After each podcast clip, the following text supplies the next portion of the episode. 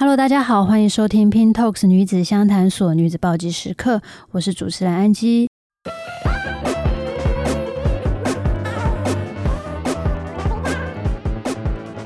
本集的来宾是法兰黛的主唱法兰。法兰是一位词曲创作者，他在近两年开始涉足了电影配乐，而且在今年以《亲爱的房客》一举拿下金马奖的最佳原创电影音乐。现在就让我们一起来听听法兰的暴击时刻吧。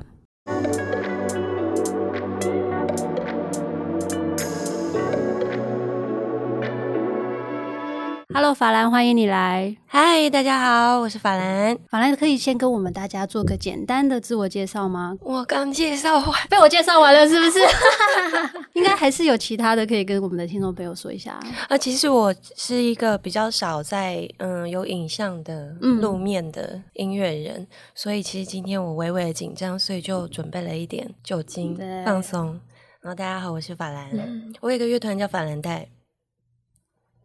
没有了，没有了。你们平常不会在比如说表演场合、现场来宾、观众朋友做对话的时候吗？其实我觉得站在舞台上表演跟呃像这样子做 podcast 或者 YouTuber 其实不太一样，因为在台上表演的时候，你是准备好了你要上去唱歌，嗯、然后呃演绎你内心的情感跟创作。嗯可是像这种就是比较是像朋友之间在聊天呐、啊，这种日常对话，反而我是我蛮不擅长的。你本身是不是比较属于低调话不多的人，还是说喝了酒之后会比较好呢？喝了酒之后就会比较多话。那可以跟我们大概跟听众朋友们分享一下，说本来就对音乐很有兴趣，还是说其实我上大学之后有开始组乐团，那时候不是法兰黛，我的同团的吉他手是我的初恋男友。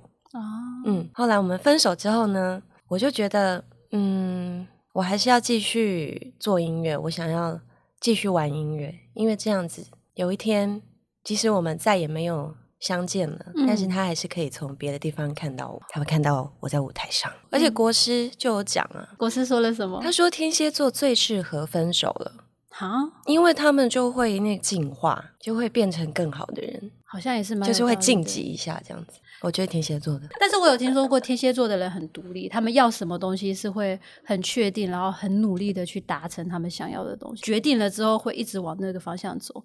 你觉得你是从决定做那音乐那一刻开始就没有放弃过这个想法？有啊，我有放弃过，而且其实我真的不是那一类的天蝎座，定目标或是按照计划。嗯，我好像不是这样的人，碰到什么就是什么、欸，哎，就比较随遇而安。大方向当然有，就是一直。继续玩音乐。我们知道说你本来是念正大的，是从正大出来做音乐的时候，那时候家里面有是都是赞同的啊，包括身边，包括你自己，很笃定这件事情是对的，还是你其实会有一点点怀疑跟犹豫？因为事实上，在台湾这个环境，也不一定是台湾啦，有的时候多数在以升学为主的教育环境里面，大家会觉得学音乐可能不能当饭吃。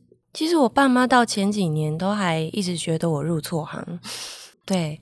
然后今年拿到了金马奖之后呢，嗯、我就觉得终于对他们有一个交代了。嗯，因为其实我自己一个人住在台北，嗯，所以他们其实跟我的生活是不相干的，我们各自过各自的生活，所以他们并没有积极的参与我的生活。他们其实不知道我在干嘛，他们知道我在做音乐，嗯，可是他们不知道我在干嘛，不知道做做了什么。那你都怎么说服他们？不用说服啊，长那么大了，他们也不管了。因为最近刚好要过年了，每年回家会不会都会觉得啊，又要那个被唠叨一下？绝对不会是玩音乐这件事，应该会被先唠叨。你为什么都不结婚？对不对？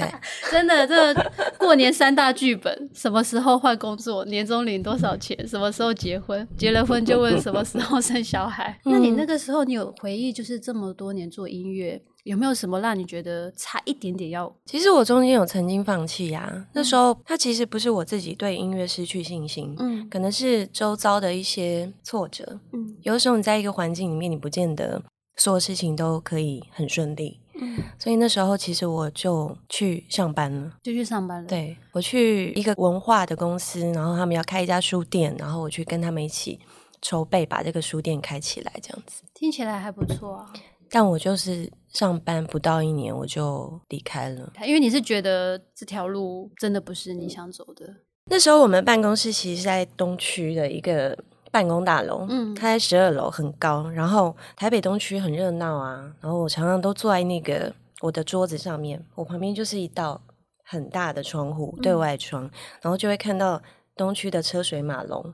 然后我每次这样看，就会一直在想说，我到底坐在这里干嘛？我为什么会在这呢？What the hell I'm doing here？、嗯、对，后来就决定，嗯，还是辞职好了。就又回去做音乐了。我记得以前啊，我有一份之前一份工作，我在创业之前的一份工作是在类似办公务员的公司。然后那个里面，因为你知道公务员体系，它的确做事步骤很慢，然后你前面有很多前辈们都在那边，所以你就会有时候坐在那边看着他们，就会想说：我以后就会这样吗？对，我到底在干嘛？我的这辈子就要跟这些人一样吗？所以后来就是也是毅然决然就觉得我我要离职了，然后那时候想说好，我要去创业。嗯，我还记得那时候的处长还打电话来跟我说，年轻人不懂事，你以后会后悔的。然后我心里想说，关你什么事？会后悔也跟你就是我的人生我自己决定嘛。那你后来离开公司之后啊，你毅然决然之后再回到了音乐这条路上，你有什么心境上的转变吗？就是有时候你离开一个东西，你才会知道你跟他之间的距离，嗯，是多远，然后还有。才会知道说他之于你是你心中是什么样子的渴望，嗯，所以那时候其实就会比较是离开了之后才知道，原来我很喜欢音乐啊，我一定要做音乐，反而又更肯定了，因为有的时候你一定会犹疑，嗯，对，遇到一些挫折困难的时候，就会觉得算了，我不做了，我去做别的事。可是去做别的事的时候，就会发现，哦，原来是这样，原来我那么喜欢这个，我想要。这个，嗯，听起来有点像大家常说，就是有些是你失去之后，你才知道你真的想要的是什么。哎，没错，其实是一个很简单的道理，对不对？就是我们会觉得，有时候纠结在那个状态中，我们好像就会看不到，会迷失。对，是不是退了一步之后变得很清楚？嗯嗯嗯嗯、那对你的音乐创作的方向有造成什么影响吗？其实风格不太有很大的转变，嗯、因为好像。大家都会说法兰的音乐就是很有他自己的气味。例如说，我们法兰黛其实之前还蛮喜欢，就是改编一些老歌、经典老歌，不管是台语或者是国语，嗯、还有粤语。然后只要被我们改了，然后只要它其实那个气味就会很很法兰黛。其实法兰黛的歌听起来是比较。有点寂寞，然后会比较走到心里面的音乐。那像这样子的音乐的创作，是因为你个人的人格特质是比较孤独，因为有的人他其实是天性孤独，即便在人很多、朋友很多，他一样是就是这样子的调性。其实我以往并不知道我自己的音乐作品或者是我文字作品散发着寂寞，其实是郑有杰导演他说的。嗯，他说其实我的作品里都是透露着寂寞，我才去思考这件事情，可能是因为。我其实蛮小就离开家里生活了，大概国中毕业之后，这真的很小耶。嗯，但是我又很爱我的家人。其实因为我是天蝎座，所以我情感很多，所以我对不外显的情感对。然后我对家人对我的家非常的依恋，但是又没有在同一个地方。他们的存在对我来说是寂寞的，让我感到寂寞，因为他们不在我身边。嗯，我在离他们很遥远的地方一个人。可是有他们存在，又让我不寂寞。因为我知道有一个归属感，就在那边。嗯。不过我觉得，其实孤寂的歌，它反而疗愈了孤寂的人。举例来说，像我们失恋的时候，喜欢听悲伤的歌，因为它让我们的情绪有一个宣泄的出口。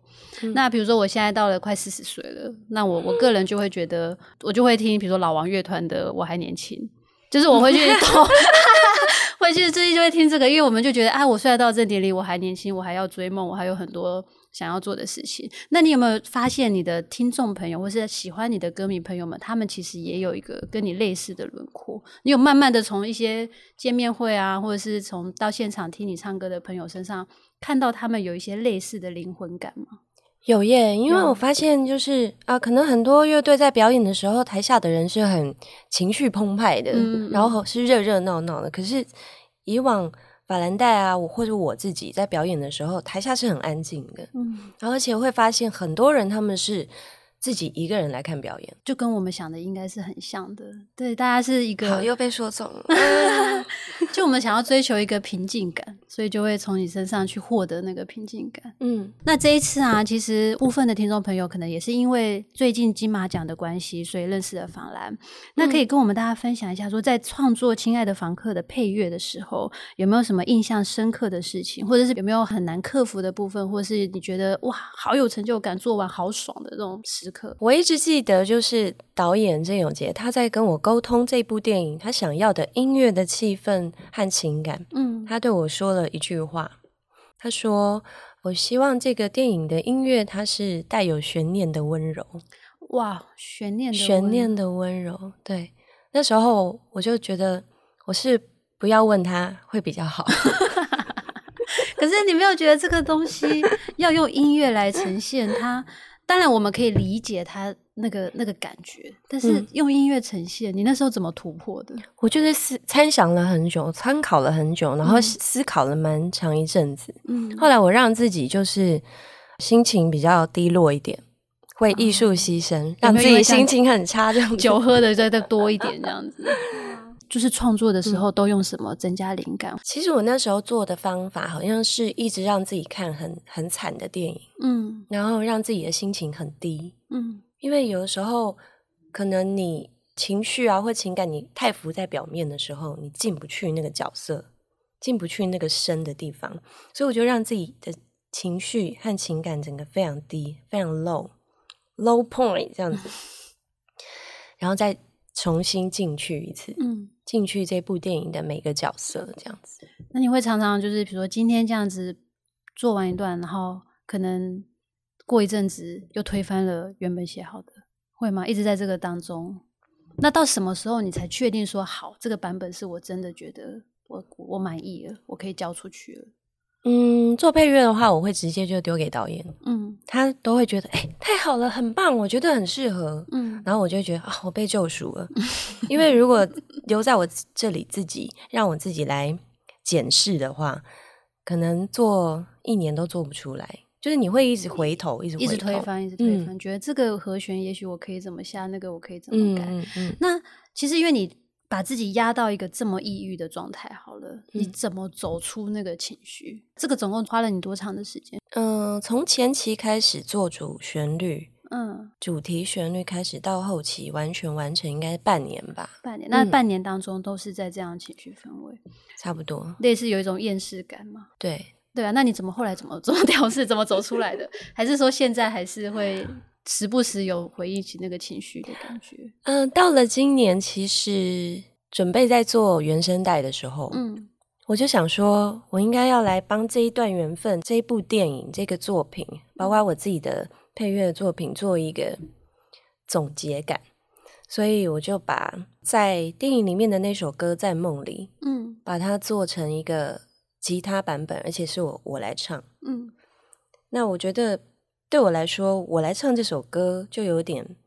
把这些低潮啊，或是情绪比较低迷的部分一起对做一个了结。嗯，因为那首歌其实他用尼龙吉他啊，然后民谣吉他在做这个法兰的版本的时候，其实它是蛮有温度的。嗯，像其他人就会觉得说，好像听了就被拥抱一样。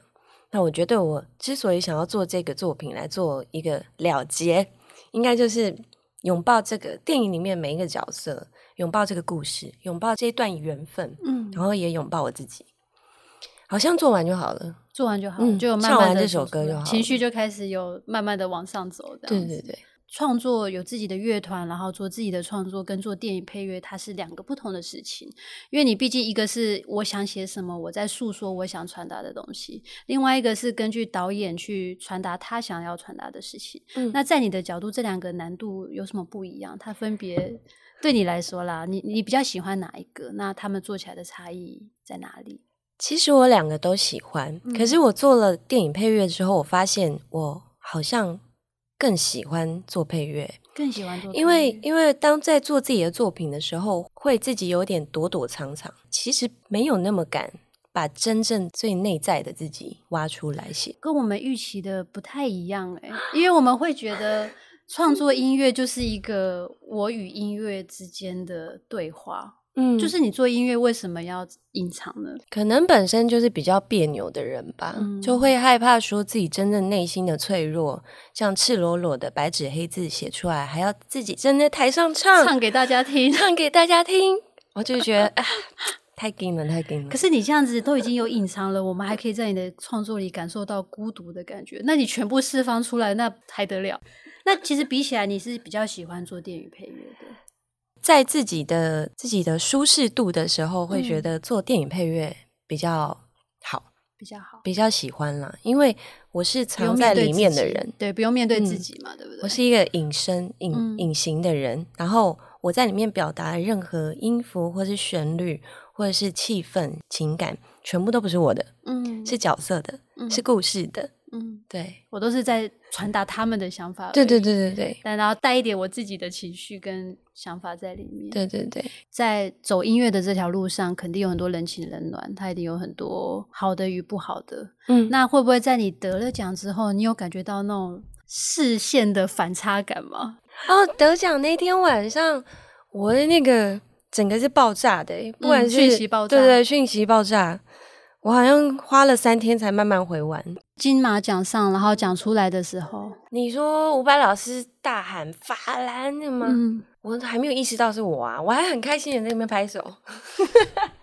画面里有你那一刻有没有？因为我本来就觉得不会是我啊，我等于是新手，然后可以入围，对我来说已经很了不得了。然后我那时候，我其实都觉得。应该就是麦纳斯或者是吴宣会得奖。那你站在台上的时候，有没有一种不真实感？就会觉得一直想象我会站在这里，但没有想到这一刻我就真的站在这里的那种感觉。我觉得那一刻其实我整个脑袋是空白的，真的是。所以那一次其实我会，我觉得它是一个很新鲜的体验，嗯，因为我明明就脑袋一片空白，而且其实大家看不到，但是其实我手一直抖，一直抖，狂抖，狂抖。然后我就发现，怎么我身体里面有另外一个人会出来救我啊？嗯、因为那时候我还在讲话啊，我还、哦、我好像还可以说，呃，我想要感谢谁谁谁。可是其实我那时候脑袋整个就是轰一片空白，一片空白，但是嘴巴还是就是讲着很多感谢的话。对对对对，就是 很酷，就是在那个自动导航了。跟喝酒之后会自动导航。那你后来回想自己再回去看画面，有没有觉得我漏了谁没有写？我后来不敢看啊，不敢看，我们完全没有敢看，我都没有在看啊，嗯。就是如果滑到啊，看到就是看到正在准备要颁奖，就是要揭露得奖名单的时候，嗯、我就就看到我在那边很开心的拍手，然后就关掉，太夸张了。大家应该会重复的拍回回头看，想说我有没有漏了谁，我有没有该说的都说到。我那时候当下到底说了什么？有点像喝醉酒的人回头想一下，我说我那时候到底说了什么？就像其实我们法兰黛如果拍 MV 什么的啊。就是我只会看一次，那一次就是公司来跟我确认说有什么画面你觉得不 OK 的吗？那时候我会看一次，嗯、接下来我就再也不会看，就再也不看。嗯，你是不是很不想要面对不是站在这个位置的自己啊？有可能是、欸，就是我以外的那些自己我都不会。就像以前法兰黛发专辑一发完，我就不会再听耶，可能要过了很多年之后才会再听。可是你过了很多年再听，你一定就是你的想法就会变成在。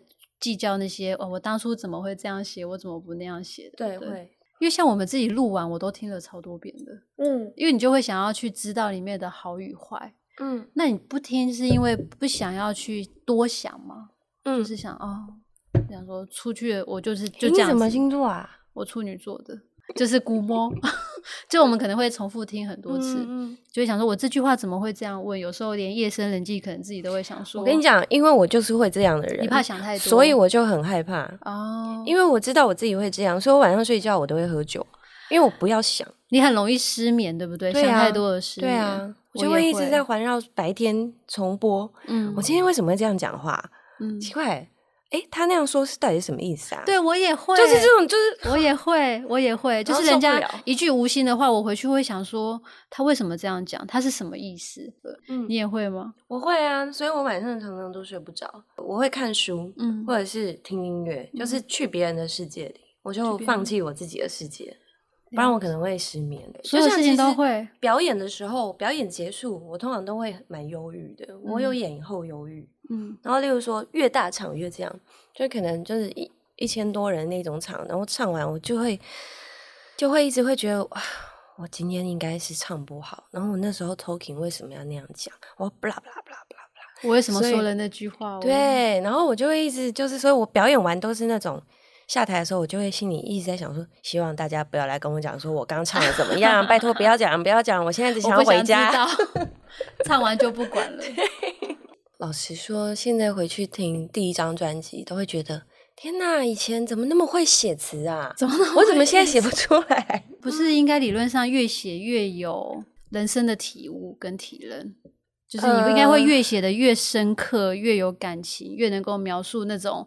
人生的苦涩，因为你体会的更多了嘛。可是会发现有一些东西自己已经失去了，啊、它可能是一种很直接、很直白的纯粹的东西，然后那个东西就不见，最后会变得比较迂迂迂回回。嗯，对。就是年轻的时候在说爱，就是我爱你，你爱不爱我，我们在一起吧。但到了这个时候，就是一种大家很迂回，就是哎，我知道你忙啊 什么的，都不敢说爱了。嗯，类似这样子，没错。可是其实我觉得这时候有这时候的美啊。可是现在看过去的作品，就会觉得天哪，我那时候好会写哦，我怎么写得出来这样的词？因为现在我写不出来了。每一阶段的词都是那个当下的你啊。嗯嗯，我觉得嗯，就是你应该会从你自己的作品当中看到你自己不同阶段的转变，对不对？对。那你有最喜欢哪个阶段的自己吗？我蛮喜欢现在的自己，蛮喜欢现在的自己，嗯，好像更有能力，或者是更有那个余裕，我是说内心的那个承载的余裕，嗯，去拥抱其他人。这一路过来，有没有什么人是觉得我哪一天成功了，做出成果了，我有话要对你说的？我不是说感谢的话，就是我反而会觉得，像马云就会说什么“今日你瞧不起我，明日你 看不到我”之类的。你有没有类似像这种的时候？终于我走到这一刻了，这样、嗯、会有啊，会有。但是可以讲吗？我们可以讲，但不一定要剪进去。对啊，我觉得还是可以说啊。没有，其实因为刚刚以前比较年轻的时候，你在音乐这条路上，其实会有很多前辈。嗯，那那些前辈他们因为走跳很久了，他们可能就会来跟你说：“哎，最近我在排什么什么音乐季，还是什么什么的表演。那哎，你怎么都没有来跟我打招呼啊？”这种，然后我就会啊，只好陪笑脸说：“哈，抱歉，抱歉，谢谢老师。”这样，这真的很辛苦哎，因为嗯。我觉得你是没有办法做这些事情，我是没有办法。你可能做完这些事情，回头就很想刚刚为什么会这样子？我为什么需要要做这件事？当下就是这样，可是我心里后来很不舒服。嗯，我就觉得我也有我低调的方式，也有我冷淡的方式，也有我自己不张狂张扬的方式。但有一天我一定会比你还棒。你做到了，就是这个时候。因为本来是一个独立乐团，然后我们自己是主唱嘛。嗯，那现在电影配乐得奖之后，它有一些是会带着电影的光环。嗯，就这件事情，你自己会觉得在心情上会有一些压力，你要面对这个。我真的很做了很多，但是大家都在讲说啊，是这部电影啊。那老实说，我在跟电影的导演啊、演员啊、主创们一起跑宣传的时候，我有。隐约感受到这种落差感，嗯，因为以往我们自己去表演的时候啊，可能就是大家都是你的歌迷，都是你的听众，然后他们就是会对你非常的热情。嗯，表演结束之后，他们就一直抢着要来跟你拍照。可是跟着剧组他们跑宣传的时候，你就会发现大家都要跟演大家都要跟导演跟演员，然后自己就有一种哇，好新鲜哦，我走出舒适圈了。嗯，然后但是心里也会蛮觉得蛮。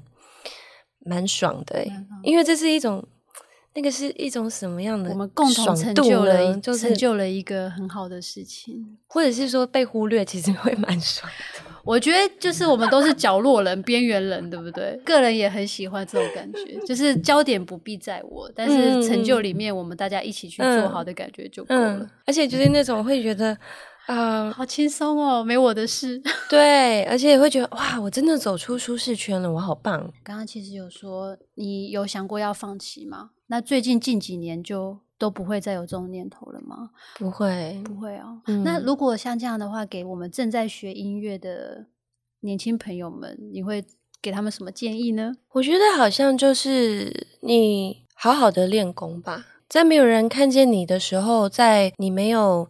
机会发出光芒的时候，那就是你练功的时候。可是因为这条路说真的要练多长，真的没有个这也是蛮靠才华的啦，就是吃很多苦就当练功，这样机会来的时候，你才有能力，你才有办法抓住它。嗯、那如果他因为生活上有一些困难，不得不转，你会怎么建议他呢？就是困难，像是金钱吗？对啊，对啊，对啊。做音乐本来就没有什么钱啊，你有什么好担心的？